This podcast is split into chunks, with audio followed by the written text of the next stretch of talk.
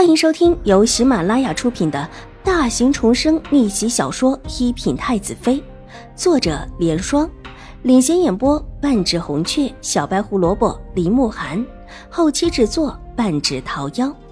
喜欢宫斗宅斗的你千万不要错过哟，赶紧订阅吧！第七百七十五集。楚留心忽然执着了起来，大步就往上攀去。上去看看，殿下，这上去也不一定见着人，我们还是走吧。小刘子想要伸手拉他，无奈楚留心三步并作两步的往上去，竟是拉也拉不住，只能够跟在后面小声的嘀咕着：“你们在嘀咕什么？还不快点上来！”楚留心不悦的挥了挥手。是，奴才马上过来。殿下您慢一些，小心摔了。小刘子无奈的道：“快步跟上。”看了看上面还在蜿蜒的小路，心里哀叹。他就知道自家爷这是不死心。自打那位少武小姐进了玉慧庵，自家爷若是有事，必然会放到玉慧庵来。现在可好，连选妃的事情也放到这儿来，在安堂里相亲，这得多不伦不类呀！偏偏这位殿下还在明妃娘娘面前胡说八道，说什么若有缘，在佛祖面前是能够得出结论的，佛祖必然会看得更清楚。至于为什么放在安堂而不是寺庙，当然也是因为怕几位被相看的小姐被冲撞了。玉慧安虽然也有做法事的男子，但毕竟比之寺庙少了许多，安静性提高了许多。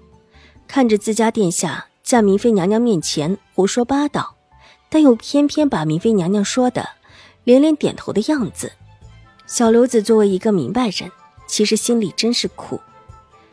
那种别人都不知道，就我一个人知道真实原因的秘密感，说又说不出来，也真的很憋屈。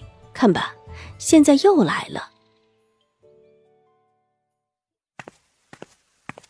小姐，兴国公府夫人又来信了。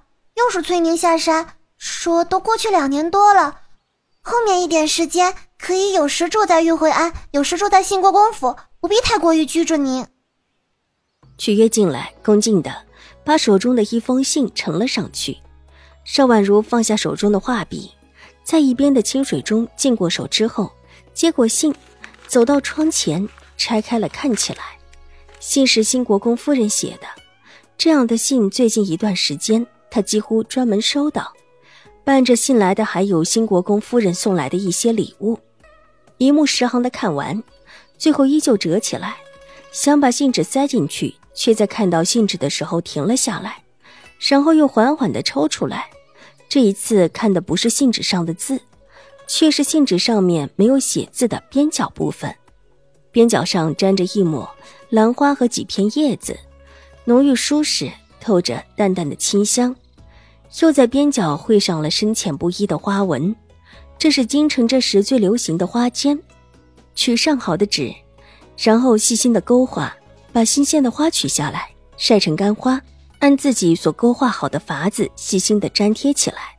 因为是用鲜花做成，纸上面带着淡淡的清香，而眼下的这张就是了。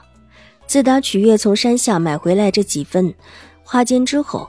邵婉如闲暇的时候也会自己制作一些，闲极无聊，还把一些绘画的手段用上了在这种花笺上面，倒也颇有几分心得。但这张很别致，仔细的看过之后，唇角笑意勾起。小姐，这是新国公夫人贴的。见邵婉如看得认真，玉洁也凑过来看了个热闹。不是，邵婉如摇了摇头，肯定的道。这上面有邵颜如的痕迹，若不知情，还真的不知道。目光偏过，落在当中的几个字上，字还是最近自己看到的那几个，写得很随意，甚至有一两处都没有对上。侍弄这种花间是闺中女孩子之戏，新国公夫人不会有这种闲情逸致做这种事情，应当是那位少府的大小姐。邵婉如微微一笑。虽然只是普通的一朵兰花、几片叶子，却很见构思，而且越简单，越能够叫人比较出高下。对于邵颜如，她没什么骨血亲情，提起来一直仿若外人。大小姐把自己做的花签送了一些给夫人，夫人随手拿了一张给小姐的。也不知道最近他们在闹什么。